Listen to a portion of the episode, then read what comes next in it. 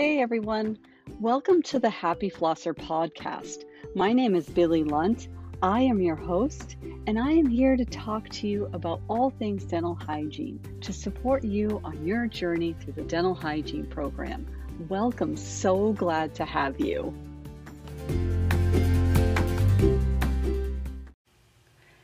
This episode is going to be all premolars, right? So, tooth morphology, we finished up the anteriors and the canines, and we've moved on to the premolars. And the premolars are really important. Why are they important?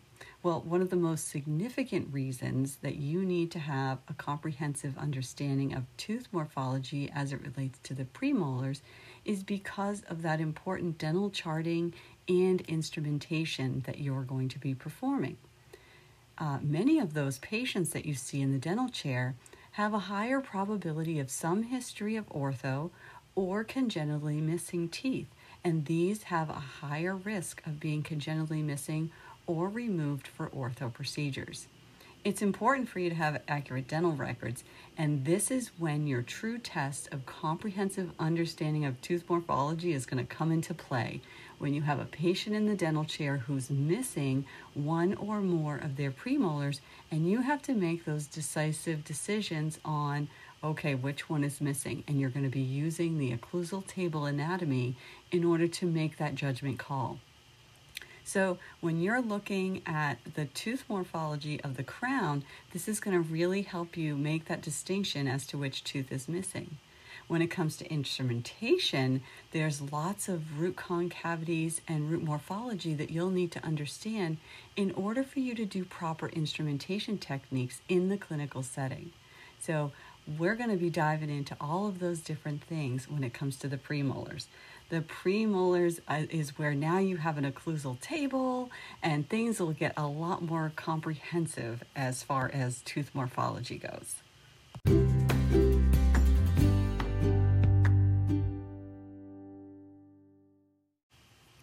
The maxillary and mandibular premolars are named for their position in the dental arch, moving from an anterior to posterior direction as the first and second premolar.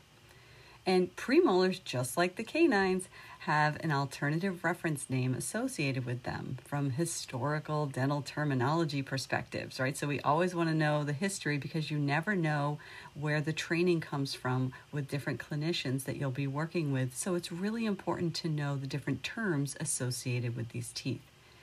These premolars can be referred to as the first and second bicuspids and they have an occlusal table. So, unlike the canines with a single cusp tip, the majority of the premolars can be identified as having two or more cusps. This uh, bicuspid term, it's an older term used and it has been replaced with the term premolars, which indicates that the molars that come before the molars, so premolars, right? So, and it's more accurate to use the term premolar because bicuspid, as we know, there is a premolar that has more than two cusp tips, so it's not as accurate of a term. Now, the premolars are the succedaneous teeth that replace the first and the second deciduous molars of the deciduous dentition. The first premolar succeeds the deciduous first molar, and the second premolar succeeds the deciduous second molar. The premolar's primary function is to assist those molars in grinding the food during the mastication and digestion process. Now, remember, there's an occlusal surface, so that broad occlusal surface and those prominent cusp tips are the anatomic features that are attributed to that function. The cusp tips of the premolars hold and tear the food. The broad occlusal table will grind the food. And the premolars also help with maintaining vertical dimension of the face, and they provide additional support of those facial muscles, especially in the location of the commissure of the mouth. The premolars serve both aesthetic function because you can see them in the smile and they also serve as part of the anteriors. So you want to think about the fact that when you smile, you can see past that canine to those premolars, so they are associated with the aesthetic piece. They also serve some level of support in the area of speech, but not as significant as the anteriors. The premolars, as with all the posterior teeth, um, they have marginal ridges, they have triangular ridges, they have developmental grooves and occlusal pits. So things get a lot more interesting once you add an occlusal table to the tooth. The occlusal table creates these landmarks. Uh, the boundaries of the occlusal table uh, are composed of marginal ridges, uh, and the inner anatomy of the occlusal table is created by marginal and cusp ridges, which we'll all learn together. When you compare the premolars to the anterior teeth, the premolars have a much shorter crown. Now, going back to form and function, the height of contour for the premolars is located in the cervical third on that buccal surface, similar to all of the anterior teeth.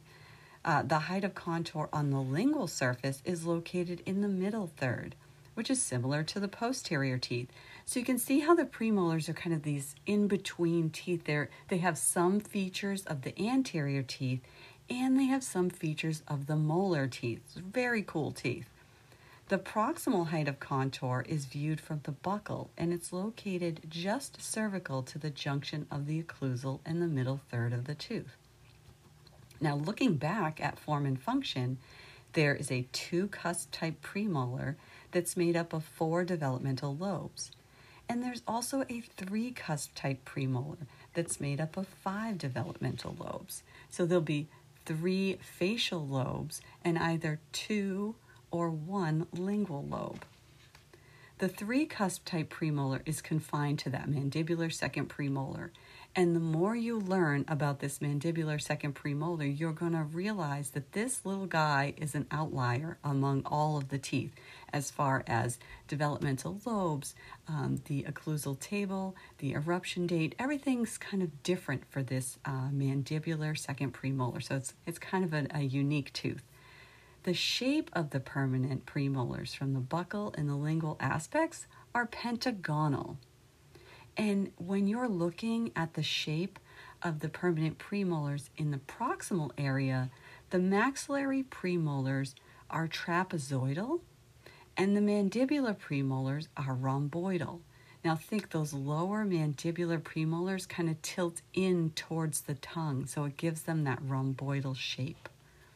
These shapes would be noticed, noted as uh, arch traits, right? Because they are specific to the arch. And because they are different on the maxilla versus the mandible, they're considered arch traits. The buccal surface of the premolars is rounded and it has a prominent buccal ridge, kind of similar to that canine, but it's not as profound, it's not as pronounced.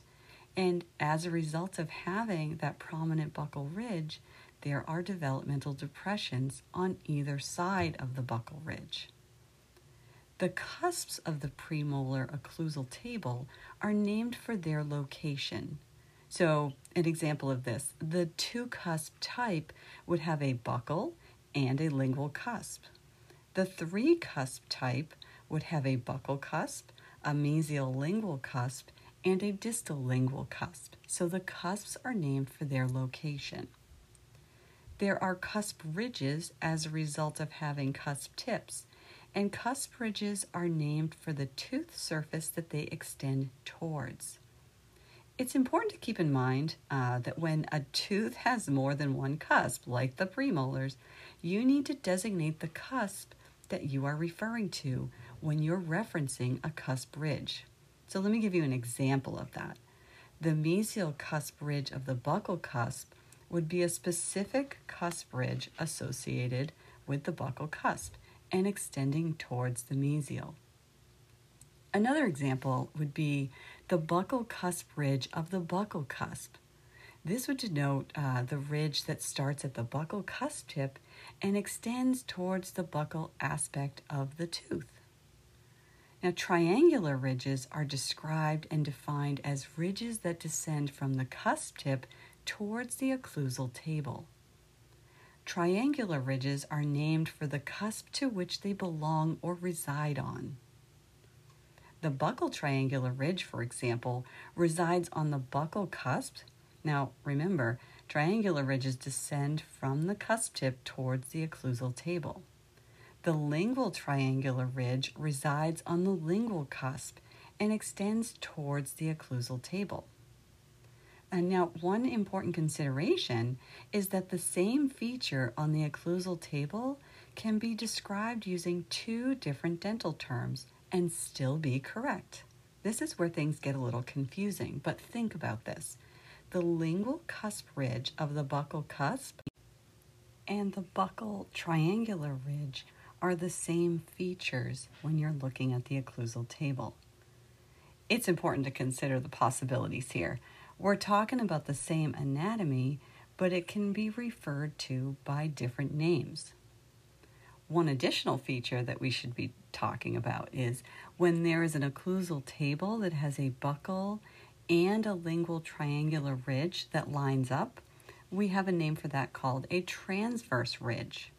Now, a transverse ridge crosses the occlusal table in a buccal lingual direction and is formed when the buccal triangular ridge joins the lingual triangular ridge. You have a transverse ridge. Premolar anatomy and tooth morphology can be quite challenging and feel a little bit of a leap sometimes compared to tooth morphology of the anteriors. And what I want you to do is take a deep breath and believe in yourself so strongly that the world can't help but believe in you too, right? That's a quote that we've all seen. And I think it's important for you to hear. Know that you have worked really hard to make it to this point. Keep pushing ahead and finding new ways to stay motivated, on task, and learning. I have no doubt that this information will be second nature in no time at all for each and every one of you. But dental hygiene school is hard and it's more detailed and complex than you realize. And by the time you get through the program, you're going to realize that no other group of people, community of people, know what you've had to learn to become a skilled clinician. But we, as your faculty, know. So, one final feature to note that completes the anatomy of the boundary of the occlusal table are the marginal ridges. The marginal ridges, just like on the anterior teeth, are those raised borders of enamel, creating the mesial and distal margins of the occlusal table. The mesial raised border is called the mesial marginal ridge, and the distal raised border is called the distal marginal ridge. So let's kind of put it all together. And I know sometimes it's very hard to visualize depending on the type of learner that you are. So, to review the six boundaries that create the occlusal table on the premolar, if we start with the mesial marginal ridge and then work our way, we have a mesial cusp ridge of the buccal cusp. Then we have the distal cusp ridge of the buccal cusp. Then we have the distal marginal ridge. Then we have the distal cusp ridge of the lingual cusp. Then we have the mesial cusp ridge of the lingual cusp. Those are the six boundaries that create the occlusal table. Now, taking a look at the remaining features of the occlusal table, you'll have developmental grooves, which are also known as primary grooves. These grooves mark the junction between the developmental lobes that you learned about in form and function. There are also supplemental grooves, and these are known as secondary grooves. They're less distinct than the developmental grooves, and they branch off from the developmental grooves. What I want you to do is think about the developmental grooves as like the highways and the supplemental grooves as the back roads, right? So you have the primary and secondary grooves. So now let's take a closer look at the developmental grooves. There's a central groove present, which is the most prominent of the developmental grooves.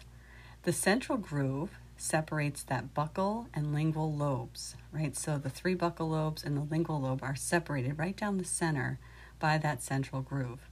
And the central groove crosses the occlusal table in a mesial distal direction. So if you can just visualize that. There's a marginal groove which crosses a marginal ridge onto the proximal surface. And there's also a triangular groove which separates a marginal ridge from a triangular ridge. These are all considered developmental grooves and may or may not exist on specific premolars. Let's tackle one additional occlusal table feature that's a class trait of the premolars. We'll talk about some fossa. Now, fossa are defined as general depression areas that are located on the occlusal surface of posterior teeth. So, premolars are your first posterior teeth that you are learning about the occlusal table, so here you are. Now, developmental pits are located in the deepest part of the fossa, and those are a result of the junction of two or more developmental grooves. So remember, I said those developmental grooves are like the highways. So that little junction point where the two developmental grooves come together cause a fossa to be present. It's a crossroads, and in the deepest part of that fossa is a developmental pit. Now, let's review a little dental terminology to really help this all make sense on the occlusal table of the premolars. Triangular fossa are found where the triangular grooves terminate. A central pit is located in the central fossa. Hopefully, that makes sense to you. A mesial pit is located in the mesial triangular fossa, and a distal pit is located in the distal triangular fossa. Remember, the pits are located in the deepest part of the fossa. And this will all become important for you to know and understand because you're going to be placing sealants in the clinical setting. And so it's really important for you to understand the occlusal anatomy, how all of these grooves work, and where those pits are located so that you can properly protect your patients with the preventative sealant that you need. Take the time to review the class traits, the occlusal traits, the developmental grooves, the occlusal table, the location of the fossa and pits before you move ahead to the specific tooth type traits of the premolars in the next episode. Thanks for joining me today. Next time, we'll be getting into the really detailed tooth morphology of the premolars, the clinical significance and considerations of the tooth morphology of those premolars will also be reviewed. I'll also add a fun poem about premolars that you won't want to miss. Thanks for listening. I'll see you then. Are you looking for study sheets? I've created study sheets that cover the content of this episode. If you're interested or that's something that's going to help you on your learning journey, you can click the link listed right in the description of these show notes. Happy studying!